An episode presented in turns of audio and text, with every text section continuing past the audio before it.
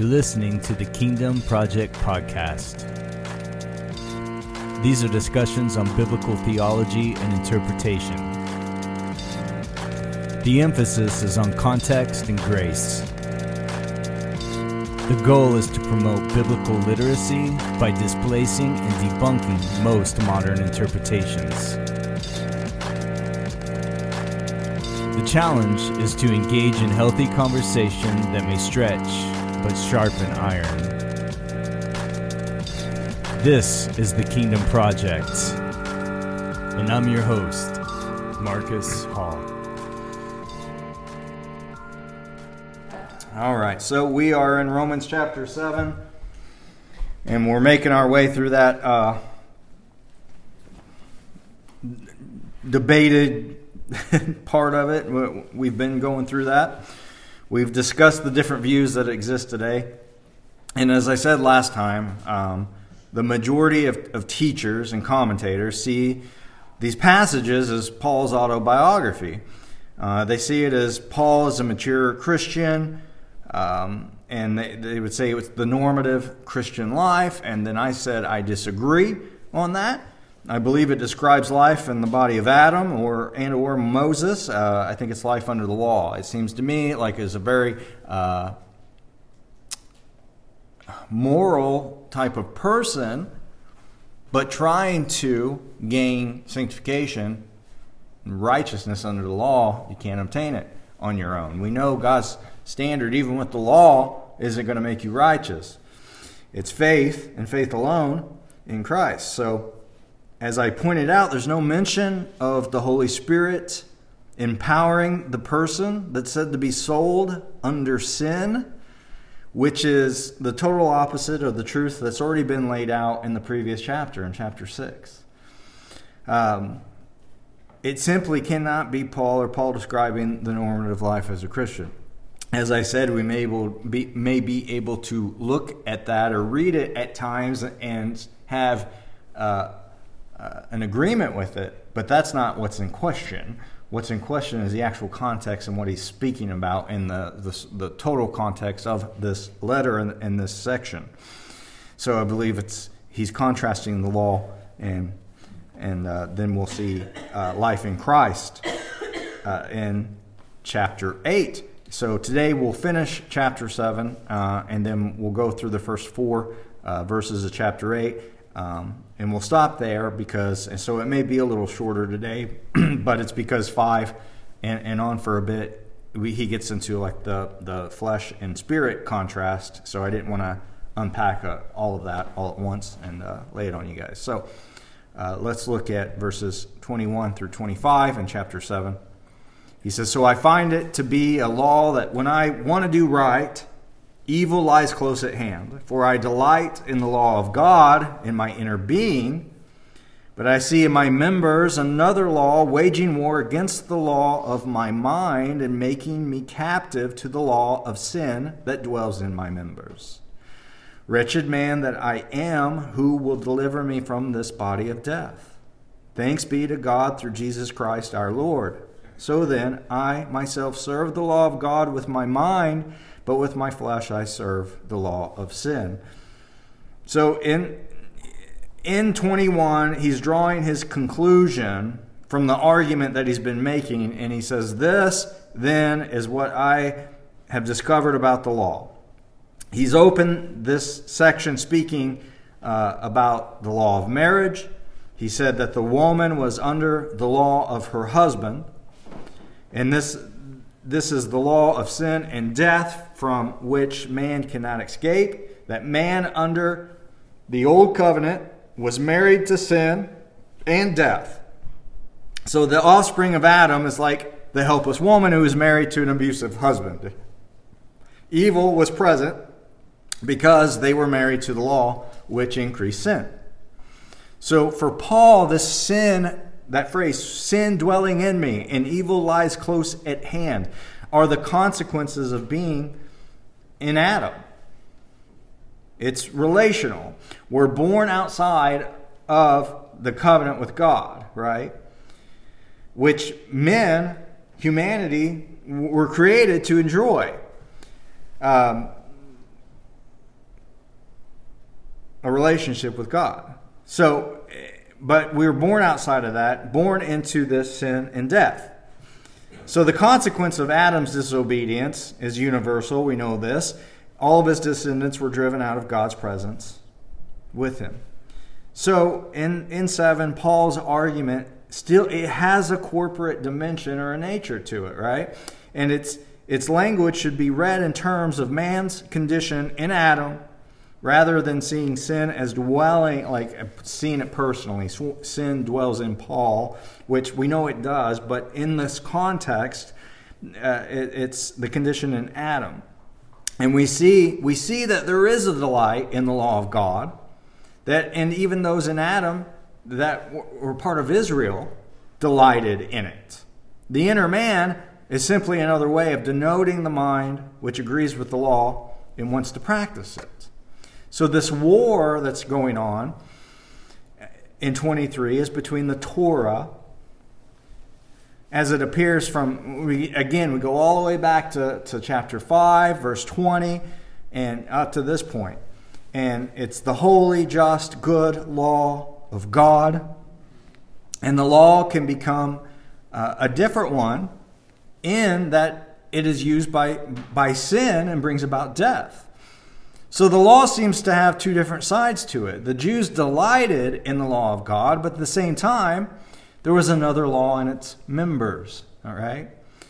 So it's easy to read that statement to um, members, the members of my body, um, as a reference to Paul's physical body, if an uh, individualistic per- perspective Um, for interpreting that, that passage seems to be the common thing. We say the members here is your, his hands, his arms, his eyes, his mouth, his ears, and all that. But um, in, in if you're going with the body, as we've gone over before, it would be a reference to the individuals that's within that corporate body. We have members of the body of Christ. You're, you're a member, I'm a member, right? So the law here is identified as the law of the mind, while in verse twenty-five it says, so then, on the one hand, I myself with my mind am serving the law of God. All right, so Israel serves the Mosaic law with its mind. In verse twenty-three, the law is identified as the law of the mind. So the law of the mind and the law of God are the same here. So this text is all about the law of God that uh, that God gave to Israel, and it's the Torah, the first five books of the Bible. And then we see this, this cry, though, for a deliverance. And that's, again, where you have to ask, is this Paul? If this is Paul as, as a Christian, why is he asking to be de- delivered from this body of death? Because we know, as Christians, we, we are forgiven. We've been given life eternally through Christ, and will be uh, resurrected, right? So that's the that's a promise. We know that. So he's asking here, wh- who's going to deliver me? That that doesn't seem to make sense. So he, he uses a, a present tense to describe a present reality of wretchedness. He says, the wretched man that I am. He doesn't say uh, I was or a wretched man I used to be. Um, and... We we should know that if the word saints is the second most common word used to describe a Christian in the New Testament, that we know that why we do stumble or we have our, these temptations or why we do at times sin, uh, we we shouldn't see ourselves as wretched anymore since we've been been born again in Christ. So why would Paul want to say, hey, I'm this wretched man, and then cry out to be rescued if he's already been born again, right? So is he looking for a second work of grace? What is it, right? What's going on here? Well, we because we know, we know we've been rescued from this domain of darkness, the spiritual death of being an Adam, and we've been transferred into the kingdom of God of the beloved Son, and that's in Colossians one thirteen. So, again, it all seems to make sense when you look at the contrast. When you go back to, to five and see the Adam and Christ thing, and he's still in this uh, this body of Moses, this old covenant Israel. And the and, and what you get, though, is when you look at the word wretched in Greek, uh, it, it, it's the exhaustion of hard labor. And so that makes sense when you think of a life of works to gain righteousness would cause exhaustion. That's a hard labor. It's exhaustion. Uh, so this is a lament. It's a lament of the Jew under Torah. And the body of death is the body of Moses, which was a body of sin. And he says, thanks be to God through Jesus Christ our Lord. And so here he gives this praise. Here's the solution. He's going to just unpack or unfold all of this in chapter eight.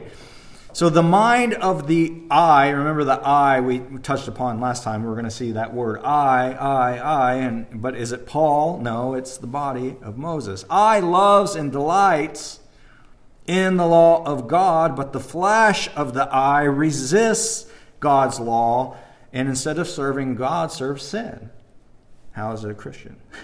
It's Israel under law. It's under Torah. Loving God's law, yet continually serving the flesh and going after uh, the, the sinful nature, if you will, which I know sinful nature, we've already discussed that, but it's so ingrained in me. To use that term. But the only one... And, and solution, the only solution for Israel, for old covenant Israel, and then and for all, for all humanity, us, is the Lord Jesus Christ, right? And that's what he's saying. He's like, he's been contrasting Adam and Christ and the law and all these things. And so, well, who can deliver you, deliver you from the body of uh, of Mo, the body of death, body of Moses? Thanks be to God through Jesus. All right, so you. you This leads to this climactic part then that expounds on that solution. In Romans uh, eight, one and two, there is therefore now no condemnation for those who are in Christ Jesus. For the law of the Spirit of life has set you free in Christ Jesus from the law of sin and death. So, so if you if this person, it was...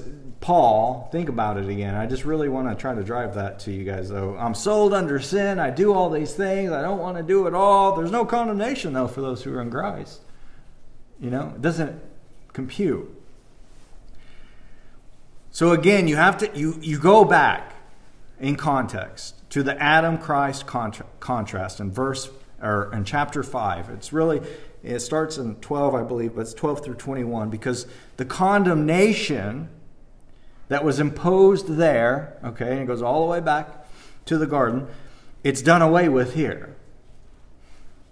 So the one thing that really stands out in chapter eight, then, is the number of times that the Spirit is mentioned, all right? There's one, one time, I believe, in, in, in seven. But around twenty-one times in chapter eight. And I believe it's the greatest concentration of references to the Holy Spirit within the New Testament. It's a it, it's an average of one almost every two verses that he mentions the Holy Spirit. So remember, I mean, I made a point to say there's no mention of the Holy Spirit or that person he's talking about in seven. And now it's a Spirit, Spirit, Spirit. It's the life in the Spirit the, all the time. So the condemnation that we saw in chapter five where Adam's sin resulted in judgment, all right, that's that's what he's speaking of here. So Adam's sin imputed to all of us, right, as the federal headship. That's condemnation. That was the spiritual death and the separation from God. When Adam sinned, he sinned as our federal head. Adam's sin is imputed to the account of every individual in Adam's race. We, we should know this one by now, but everyone is born spiritually dead, separated from God because of that sin. His act was a representative act, and you and I, as represented by our federal head, had participated in Adam's sin, and that is disobedience. So Romans five twelve through twenty-one is a comparison of those two, the two men, right? Adam and Jesus. And the comparison is, is very simple. There's two men who each performed a single act that brought forth a single result, right? The result is experienced by every member of their respective races. In Adam, there's nothing but death and hopelessness. But in Jesus, there is life, for he's brought his people out from under the rule and authority of that sin and of that death. Therefore, there is no condemnation for those who are in Jesus. Union with Adam, the first man, led to condemnation and death. Union with Jesus, this, the last Adam, secured our righteousness and life. So in, in verse two, Paul says that the spirit of, of life in Christ sets us free from the law of sin and death. And he's, he's, he's talking of setting slaves free. This is Exodus language, right? That those in Christ are brought out of the Egypt or the Pharaoh from under that rule and authority of sin and death. They're made citizens in the kingdom of God. And he, Paul puts this in the past tense, which declares something's already, it's already happened by the Spirit's application of our union with Jesus. And he explains this conclusion in verse three, saying the law could not compel us to live perfectly, which is why it only served to condemn us. For God, verse three, for God has done uh, what the law, weakened by the flesh, could not do. By sending his own son in the likeness of sinful flesh, and for sin, he condemned sin in the flesh. And in order that the righteous requirement of the law might be fulfilled in us, who walk not according to the flesh, but according to the Spirit. And then that's when he'll start to get into the contrast of the, the flesh and the Spirit that we'll see next week.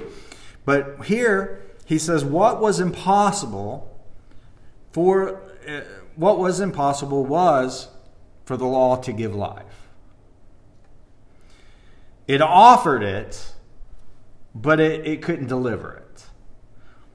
The law was helpless to change this situation in the same way that the law is helpless to change a marriage if it goes wrong.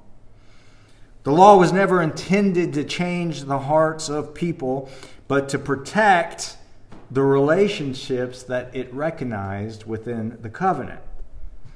All right?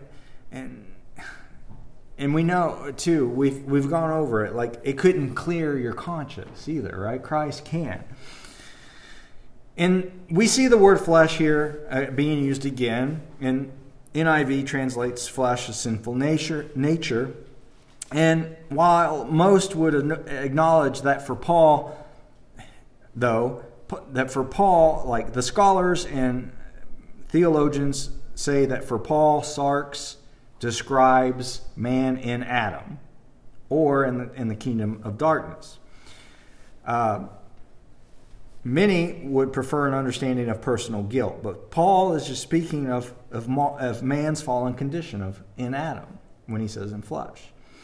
And that makes sense when you think about it. And like, even though Jesus was here as man, he's still God, right? And the Holy Spirit. So we have, here we are in the flesh in Adam, and then we're born again, and then we're in the Spirit, right? With the, with God. So what the law couldn't do, God did, he says.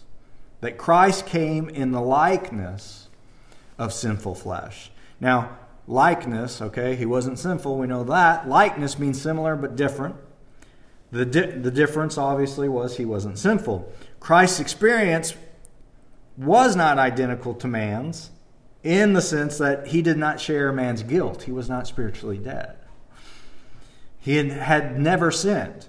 So for this reason, Paul qualifies his description of Christ coming by saying that he came in the likeness of sinful man.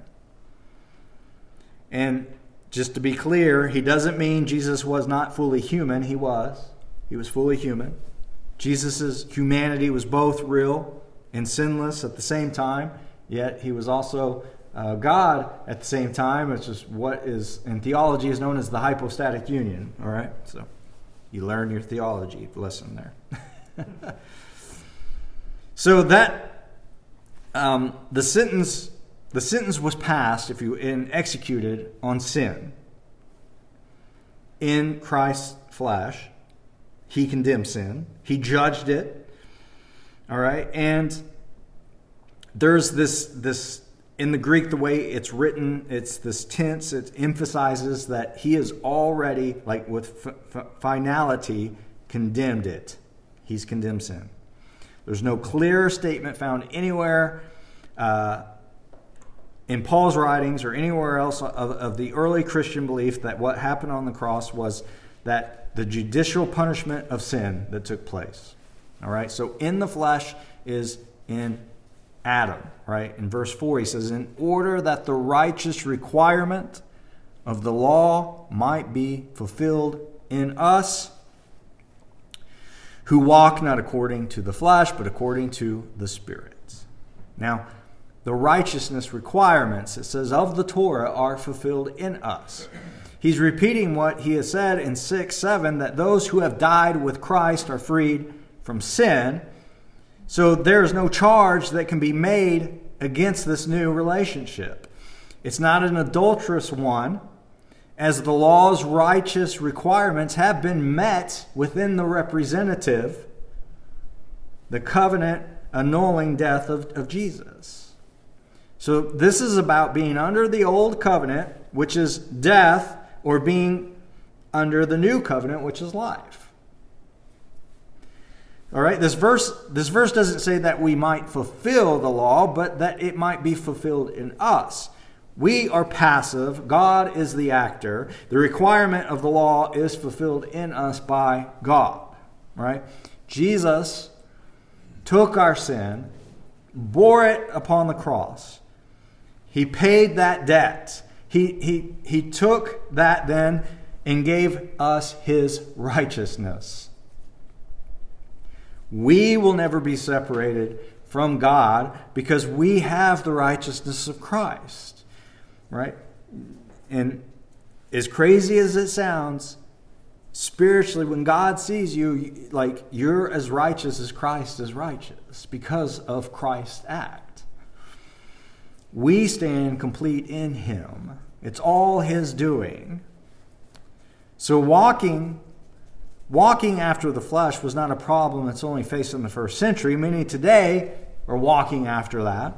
They're trying to gain favor through to God uh, or with God through their works, right?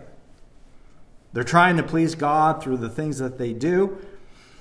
And that seems to me, in this context, seems to be walking after that flesh. You're trying to add these laws or these requirements and these things that you need to do. Walking after the flesh, uh, there's the Zionist people and the Hebrew roots people, and they get very, very serious. And I, I, I, I, I do love their zeal.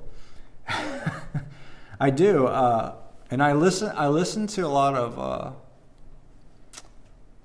I listen to a lot of uh, Catholic radio, and I listen to a lot of uh, Seventh-day Adventist, or Adventist uh, three A B N radio.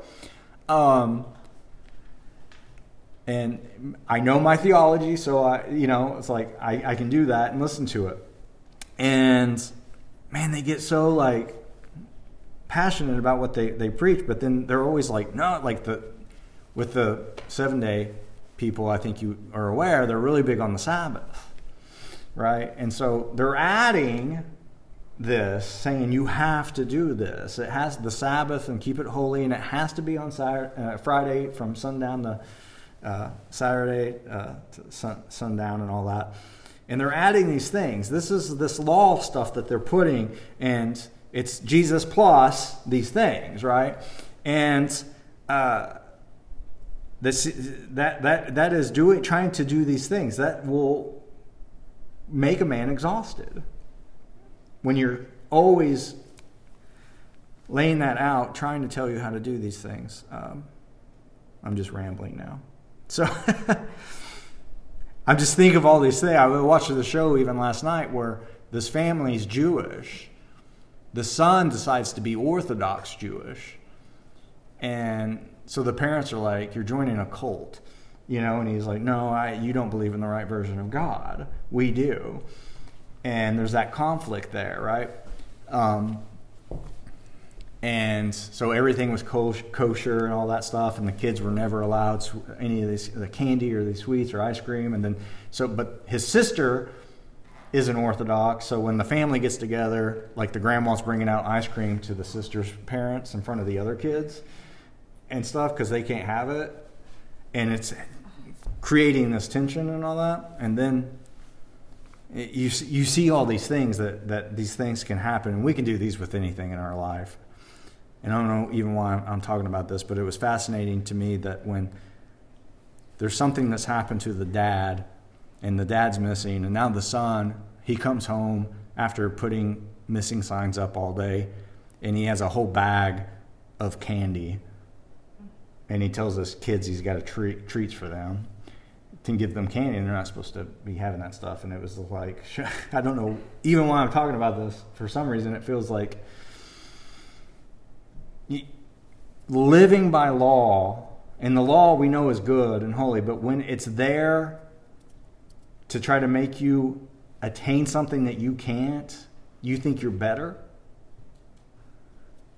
you think you're more holy, but at the same time, you're not fulfilled at all because it's not it's not Christ. Christ has done it all the work for us. So with him, it's all done. The obedience and everything's been taken care of. And then because of the empowering of the Holy Spirit that takes place in us, that what is what makes us want to grow in that obedience and do the, the things in which we learn in God's Word. I don't know, does that make sense, any of that? I don't know. I just rambled, but... So, they were trying to please God through things that they do. It's not doesn't find fulfillment, though, right? It doesn't make them any closer to God. So, to walk after that flesh is to be condemned. So, if you are trusting in something that you have done to get you into heaven, right? You'll never get there. That's the point. To walk after the Spirit is to trust Jesus and to trust him alone. To trust in Christ alone is to receive the righteousness of God and never have to face his condemnation, never face his judgment. And then that, that's where we'll end, because that whole contrast of flesh and spirit then comes up through five through eleven. And I want us to see that in one sitting instead of chopping it up or rushing through it. So, is there any questions, comments, disagreements?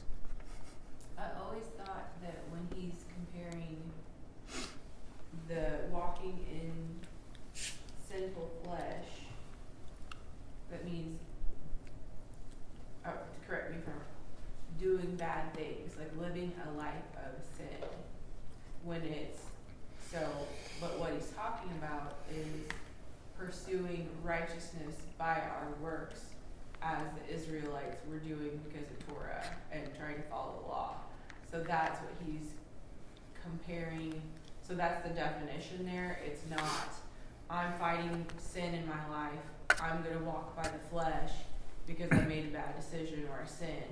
So that is not the definition. It's the definition is following because flat N I V righteousness. N I V took flesh and, and translated it sinful nature. Right. Right. So, so the the context in which I've been trying to interpret this through and teach as would be in Adam or under the law versus in Christ. Right. And it all goes back to, to chapter five. Right. And yes. I know that's what you're saying. Yes. It's like a light bulb. I was like, yeah, oh, that, okay, because wouldn't we think of it, I've all, and I know that's what you're saying, but mm-hmm. I actually grasp the concept because Because that's what I thought. Like, I thought there was that war, and like you're saying, the war well, is yeah, and well, the the war, the struggle is still there. Right. There is a struggle. Yeah. And it, it's not, but... But I'm saying we can find that in other places, too. Like, right. That's not the question. Like, that's not what we should be asking about uh, chapter seven and eight right. of that's Romans. Not it. I really don't think that's the point of okay. it.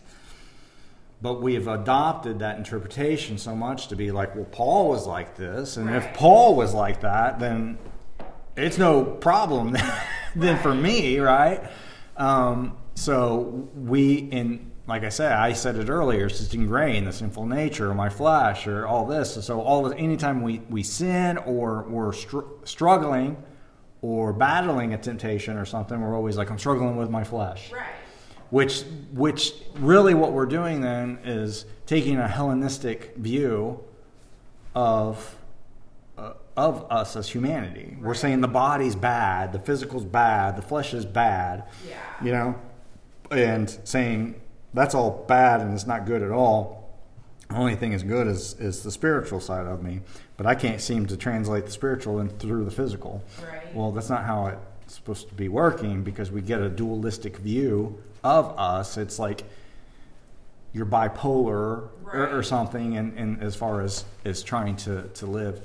And also, I, you know, like I see a lot of or peer Christians or have that mentality, or, you know, what Facebook posts, memes or whatever of, I was trying to do things my own way, and then I did things God's way, you know, and mm-hmm. I think, and I, or I did things in the flesh. Mm-hmm. Or, you know, or tried to make things happen without God. And I think that also sets, I understand, but at the same time, it's like we set up that duality again. And it's like, well, what do you mean by, you know, like you're trying to make a, like buy a house and it doesn't go through because it was your way and not God's. That right, right. You know, yeah. Like, I didn't pray about that enough. I just I went did, after that yeah. house, and probably that wasn't God's I will. I didn't seek God's will on it type of mentality. Sure. Like, and I understand part of that, but at the same time, like, I think we can over exert that spiritual, you know, yeah. thinking when it's like, you can just do things as long as it's not sin type of deal. Yeah. You know, I mean, use God's wisdom and the Spirit to guide you, but... Yeah, um, make a big deal of things. I think it's, I think that way of looking at situations and, and is like comfort food, right? You know, mm-hmm. in some ways, um, I don't think it's all necessarily wrong. I mean, right. and stuff, um, but I don't think it's all one hundred percent right either. I think there's like a middle ground in there that we we need to try to find and understand, but most don't, because most don't go a little deeper in the word just to try. It, we're so. We're just so used to it in our culture, mm-hmm. in the in the church culture, you right. know, if you will, like with the, the memes and, and things like that, mm-hmm. that, well, that I was way. just trying to do it myself. Yeah. I was doing it myself. But, you know, there is a way of looking at that and saying, if I am trying to do things in my own power without any help of, from God. Does that exist huh? in a Christian life, though? Um, well... That's the, the paradox, right. which I don't like to say. Gotcha. I don't like to say, because people will say, well, there's no contradictions, but there's paradoxes. And it's right. like, well, I don't want to say there's paradoxes, but um, does it exist? I mean, I don't know. I mean, from my own experience, I don't. I I I try to analyze it more, because I'm like, it, it would be easy for me to say yes, but that's the way. That's the only thing I've ever known. Right. So. Um, I always go back to, but grace.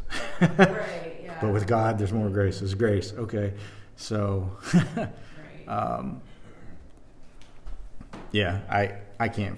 I, I think it just becomes one of those things where you just keep going in circles sometimes. And yeah. that conversation, it's just one of the, it seems to be one of the hardest things to have to try to to dissect and analyze and discuss in a way to understand it. Yeah. Yeah. Anything else? All right.